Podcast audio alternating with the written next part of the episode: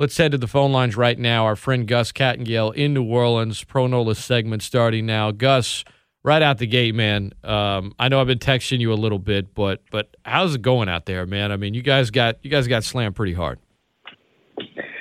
Yeah, man. Um, I think it's uh, I don't want to say caught people by surprise, but I guarantee you nobody thought it'd be the severity that it that it hit here, man. Um, just speaking with the folks that I was in line getting ice for for about 40 minutes yesterday over there at the Ice House on Williams. Um, every everyone's in the same boat, you know. It's um, in in the past, and obviously you know this from what we've had to do this summer. I mean, when you see something coming, and I think there's a lot of people that are talking about it. Um, when you get that sense of hey, it's time to get prepared.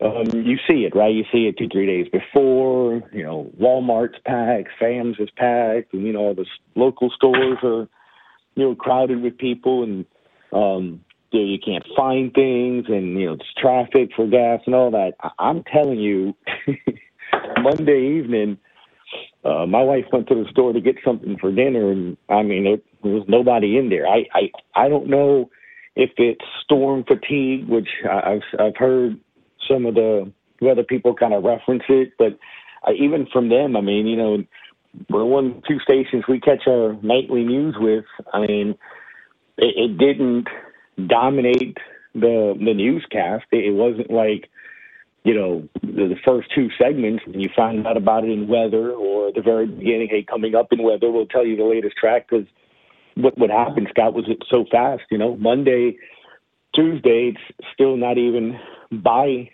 us. And what was crazy was Wednesday morning wake up. All right, look, it's it's going to be probably a cat two, but you know you, we don't know it. And it what was strange it was I remember hearing the you know it, well you know things will close at twelve, you know or um things will you know make sure the stores are like the grocery store I went to Wednesday morning was closing at two o'clock. At four p.m. we had hurricane force winds in the city. I mean, like think about that. That's I guess the best way to try to describe it is um, it's nuts uh, how fast it came, and I can promise you, not a lot of people were ready for that. Plus the damage, and um, I know they said 47 was the last time the eye went over downtown New Orleans, so I don't think people were prepared for that, but.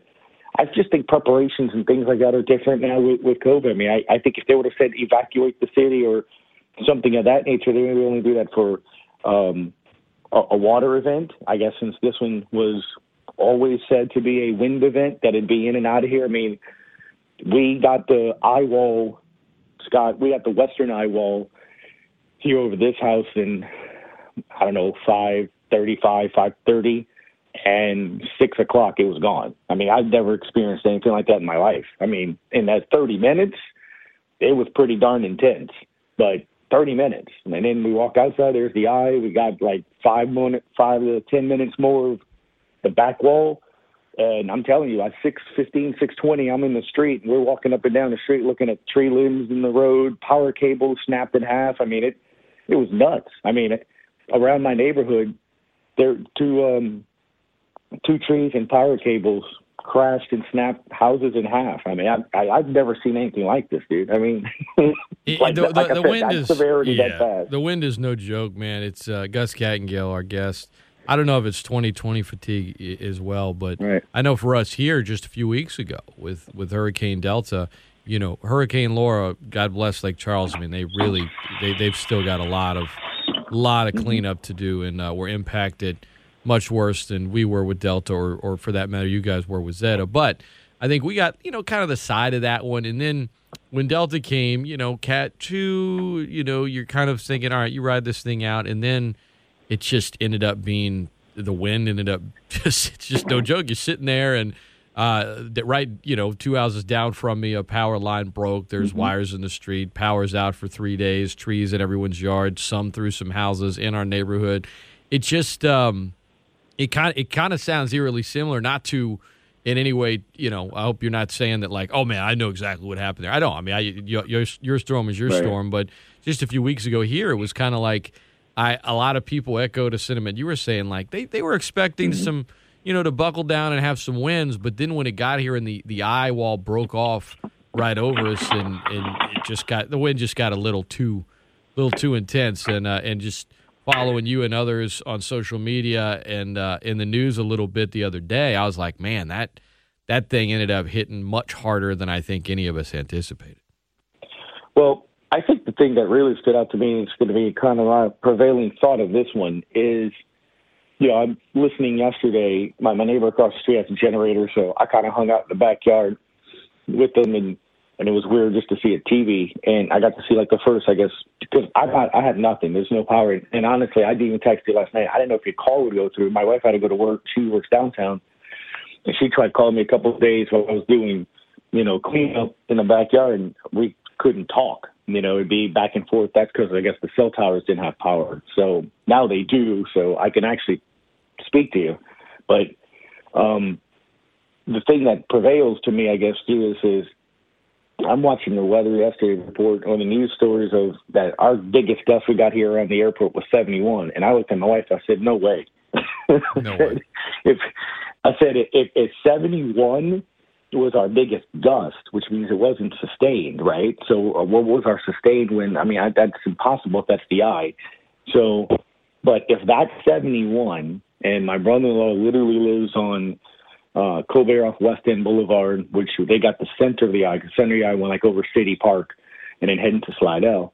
Um, and and seeing their pictures and, and hearing everybody else. My point being that the entire metro area was out power, and and that's a, you know that kind of storm. Then you know, it, it, Scott, if that's a slow moving, normal hurricane Cat two, New Orleans can't handle it. I mean, I you know I used to think before they could handle you know one, but um, yeah, you're going to be without power. I mean, that's you know, it's crazy. I, I, I guess the thing that's prevailing to me is that I, this state got hit with a lot stronger storms um, this summer, and it's nuts because if we would we would have, it would have been bad.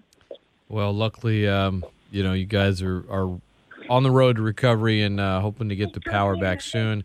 I know that if uh, if New Orleans doesn't have the majority of power back by uh, by three twenty five on Sunday, everybody's going to flip out because that's when the Saints are scheduled to kick off against the Bears. I know they lost power down on Airline Drive at the facility. Uh, but let's talk a little Saints right now. Gus Kattengell, our Saints and Pelicans correspondent from ESPN 100.3 in New Orleans, our guest.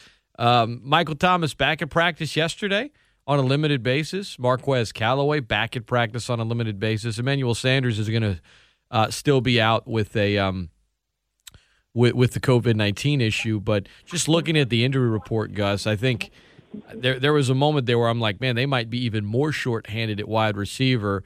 And while yesterday's report isn't the final report, which will come out later today in terms of, you know, um, whether somebody's limited out or expected to play, it is a step, I think, in the right direction that the Saints might be a little more healthy than we thought going into this one, where you look at the Bears injury report and it's got a dozen players on it.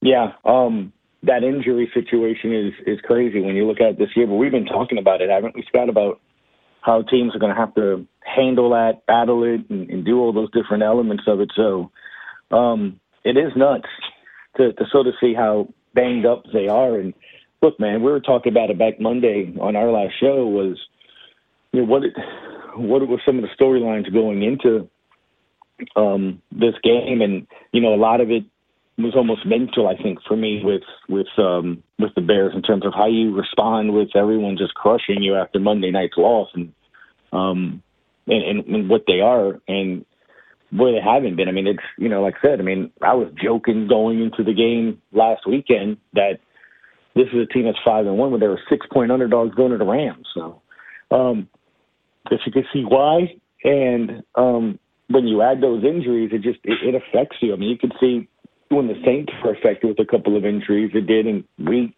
kind of routinely refer to them as a deep football team. So it's kind of um, one of those things, you know. But look, I guess you look at it like this: they got the injuries. You know, Saints will have to deal with you know temperatures in the upper 30s with the wind chill and uh, all that element. So um, I, I still. I just look at it as is what we talked about it last week, man. Um, it, it show me, you know, show me that uh, you're a better team and you can handle this. I mean, if you want to be a Super Bowl contending team and stuff like this, I mean, you, this is a dangerous game. I labeled it, but it's a game you got to take care of your business. It really is. Like, are you surprised the Saints are a four and a half point road favorite in Chicago in November when the Bears? I get it; they did not look good on Monday night. Mm-hmm. They didn't, but they're still five and two. I mean, they beat Tampa Bay just two weeks ago. Right. No, I, I'm not surprised. And, and the reason why I say I'm not surprised because in that game in which they beat Tampa Bay, you can not now look again. You're you're you're you are the game that you are in in your effort, but the Bucs had 11 penalties. They had several um, drives in the red zone they didn't get in that could have been touchdowns. Now again, I know every coach and every team can say um, that they've had this or they don't have all of that. So I understand it, but at the same time, um, the, the Bucs were the better team. I, you think of them overall, right? So everybody has a bad performance. You look at last year, Saints hosting the Falcons after the bye. That's inexcusable. You saw the rest of the year, though, the Saints were the better team. So I, I think that's what people are seeing and saying. And um, look, the, the Saints are trending in the right direction. I mean, you look at the last performance on them on the field.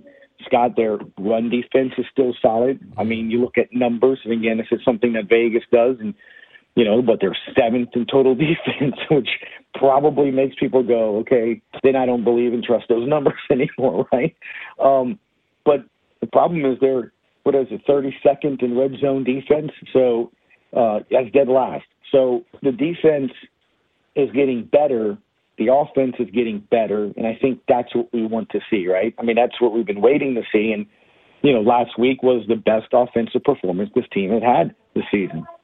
I think more than anything, I want to just see a game where they the, the secondary doesn't just have a completely blown coverage where somebody runs wide mm-hmm. open. Because I, I was I was visiting with Nick Underhill this week, and what's perplexing about it, Gus, is you've got the same players. You have continuity. You have the same defensive coordinator. You haven't like you you had a game where Janoris Jenkins and Lattimore were both out in Detroit, and the secondary actually played well, which is kind of ironic. But outside of that, you look at all the other games. Janoris Jenkins missed you know another one other game. Like you've you've uh, Lattimore, Marcus Williams, Chauncey Gardner Johnson now in year number two, and he he struggled last week in coverage. You've got continuity within this system you don't have at least at the top of the depth chart new players that don't know what they're doing. You've got the same defensive coordinator whose specialty on defense is the secondary. That's where he cut his teeth in the NFL, you know, coaching secondaries and uh, and, and, you know Aaron Glenn's done a good job in the past in the secondary as the DB coach. So uh, that to me is like sometimes you can just look at an issue and say, okay, well, it's time, or they didn't get the reps, or you've got injuries, or you got new players, or you got a new coordinator. You don't have any of those built in excuses for the Saints secondary. And that's why it's just perplexing to me that they continue to have multiple, just not just bad coverage here or there, but completely blown assignments on game day that almost cost them last week, and at some point is going to cost them in a game this year. And what you just said, literally, with Sean Payton was um, was was talking about that if you continue to play this way, then you're going to see a, a game that really is going to cost you. I mean, you know, I'm watching that game yesterday, and you're watching that game last week, and you know, Scott, should that have been a three point game? Should that have been a game where, you know, if we're talking about that that was the best offensive performance by the Saints offense, should we be talking about, hey, they barely won that game, no. you know? And yeah. I mean, it shouldn't have come down to a foot, right, of a missed field goal. I mean, if we're talking about the best offensive performance that the Saints have had this season, so I, I think when you look at it from that perspective, it is. It's, it's a bit perplexing. Um, but it's because of the big plays. It's literally because of the big plays. It's the only reason um, that the games are that close. So I think when you put that into perspective, it is. I mean, it, it, it can cost you. It can literally cost you, you know, a game. It can cost you um, an opportunity, you know, to win a game. So, um, yeah, they got to fix it. I mean, you know me, I, I, I perpetually every week, man, can't, um, understand why Marcus Williams is regressing, why Malcolm Jenkins and them are the way they are. I, I, I, for the life of me, cannot understand why they can't get their communication or their, you know, landmarks. Or Sean Payton tried to explain it on Monday uh, together as to why they can't pick all that stuff up. Man, I, I, I don't know. It's if if an out route confuses Lattimore to go that way, again, I just, it just look, he's a safety, and now you're going to raise my blood pressure because I just, I couldn't understand it on Monday. You know, you cover, you're responsible for one part of the field, and um, the linebackers were covering where Jenkins was. He had his eyes in front of him. He's covering his part of the field, and you know, Marcus Williams decides to go with the out receiver and, and watch a receiver run by him. I, I don't know who he thinks is covering that back part. Does he think it's Lattimore? I mean, Jenkins? And if that's the case, then why is he going towards a guy that's covered by three black jerseys? So I, it's just bad safety play, But whatever it is, because everyone else is doing their job. It's just bad safety play. The two safeties aren't communicating with one another and are not doing a good job. Period. Gus, um, just a few more for you, man. We're not going to keep you long this morning with everything happening over there. I do want to point to uh, a strong performance and one that I think I don't know that we've really talked ever about him at length on on this show anyway. Um, but but you mentioned it about the run defense for this team, and I don't know the exact stat off the top of my head, but it's been several years since they've given up a a, a, a 100 yard rusher. You know, a guy that rushes for over a buck in a single game against them. I mean, the run defense has been really strong. And I think, you know, when you're good against the run, but you don't rack up a ton of sacks, you just it doesn't go as noticed. That's just the reality of of the NFL.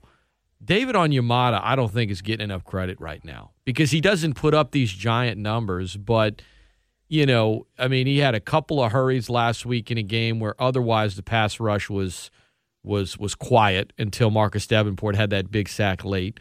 Um, and just on that side of the ball, in terms of playing consistently, we've seen everybody on the D line, I think, have some up and down games. But I feel like Onyemata, not so much. He's been consistent this season.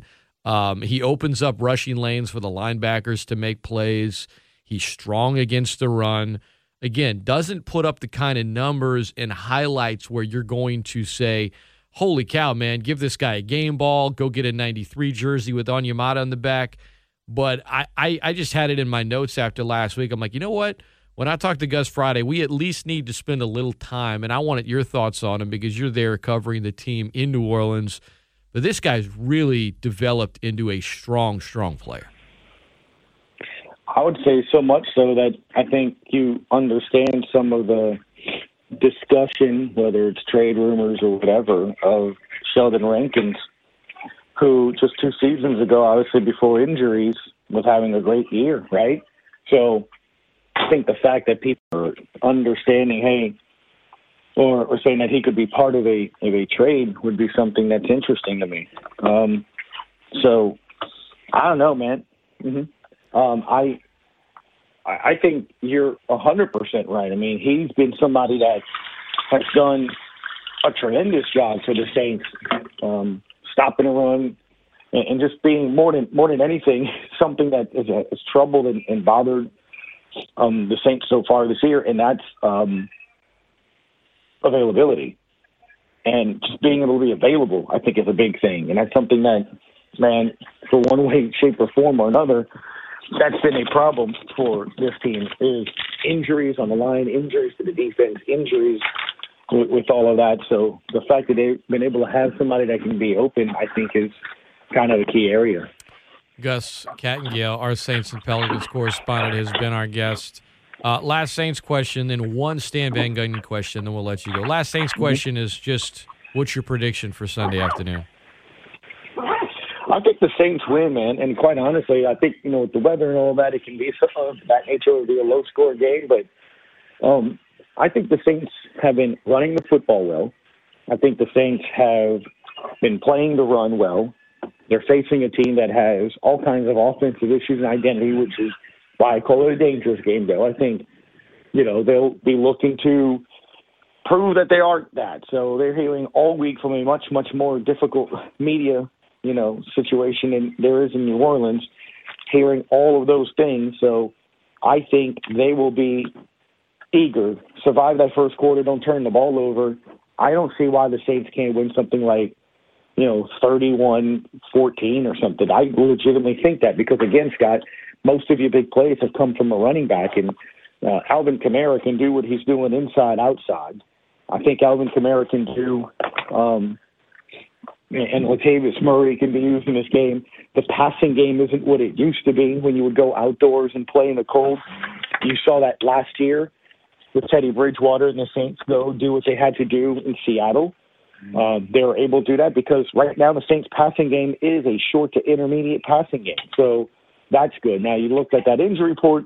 Obviously, you see Michael Thomas back. Doesn't look like you're going to Callaway, but getting Thomas back would be a, a big thing. So um, I, I I just think the Saints are the better team, man. So in theory, and you know, theory is theory, but in theory, if the Saints don't give up a play action big pass play, because Foles missed one or two, you know, big shots in that Rams game that were open. You know, Mooney from uh, Tulane was actually open on one of those plays. So the opportunities exist there. If the safeties don't blow it, I mean, I, I think the Saints are a better team, legitimately. All right, uh, Gus. Yeah, and and it would set up a huge showdown with Tampa Bay, who of course is going to win Monday because they're playing the Giants. So uh, I know NBC really wants uh, the Saints and Bucs to be in a battle for first place with Michael Thomas and Antonio Brown's first game with them, and uh, perhaps Brady and Brees tied for the all-time touchdown record.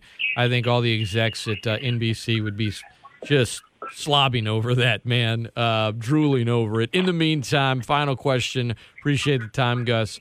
Uh, Stan Van Gundy's opening press conference as the Pelicans head coach. Your number one takeaway, and then we'll let you run.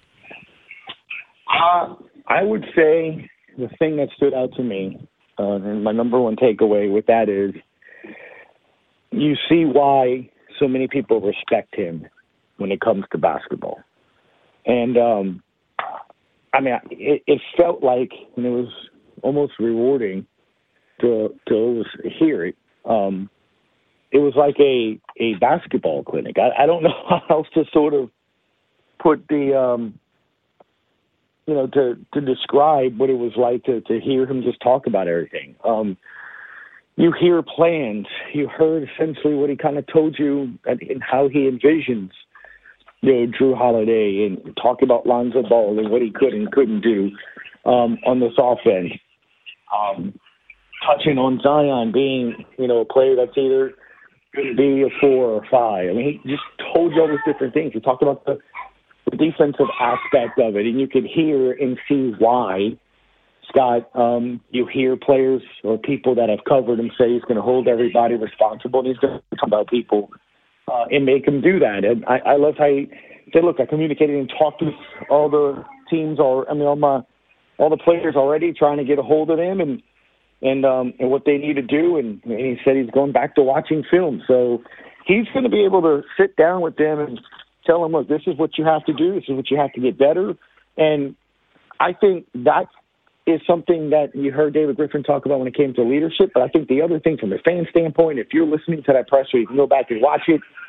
Um, the thing that I think stood out to you was just hearing him consistently talk about X's and O's and plans and, and doing all those things that um, a lot of Pels fans felt was lacking, if that makes sense.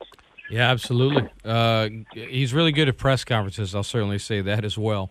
Um, Gus, well, appreciate- you know, that was one of the reasons, Scott. We talked last week. You know that it would be a good fit in the right hire because that alleviates and takes pressure off of Zion and Ingram and everybody else, right? I mean, he's it's his it's, he's almost the Payton where it's his team, it's what he says goes, and and how it's going to go. Gus Kattengell has been our guest at GKATT underscore one seven on Twitter. He is the uh, host of the Sports Hangover on ESPN Radio in New Orleans the flagship station of the New Orleans Pelicans. Appreciate the time, man. I hope you guys get power back soon. I know it's not easy ever, especially when you got a little one, but um, stay safe, man. Appreciate it. Have a great Halloween, and we'll talk to you soon. Thank you, man. Appreciate it. Have a good weekend. Thank you. Really appreciate it. I know it wasn't easy for him, but um, you know, shout out to to all the workers who, you know, the men and women who just work to get power back on after a hurricane. And they've been doing it here in Louisiana a lot over the last few months.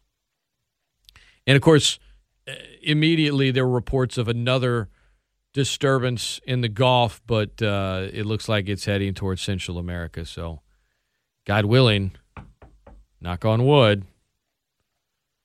no more hurricanes in 2020 coming to Louisiana. But again, knock on wood. Because here we are, at the end of October, right? Season's supposed to end. Yeah, we'll see.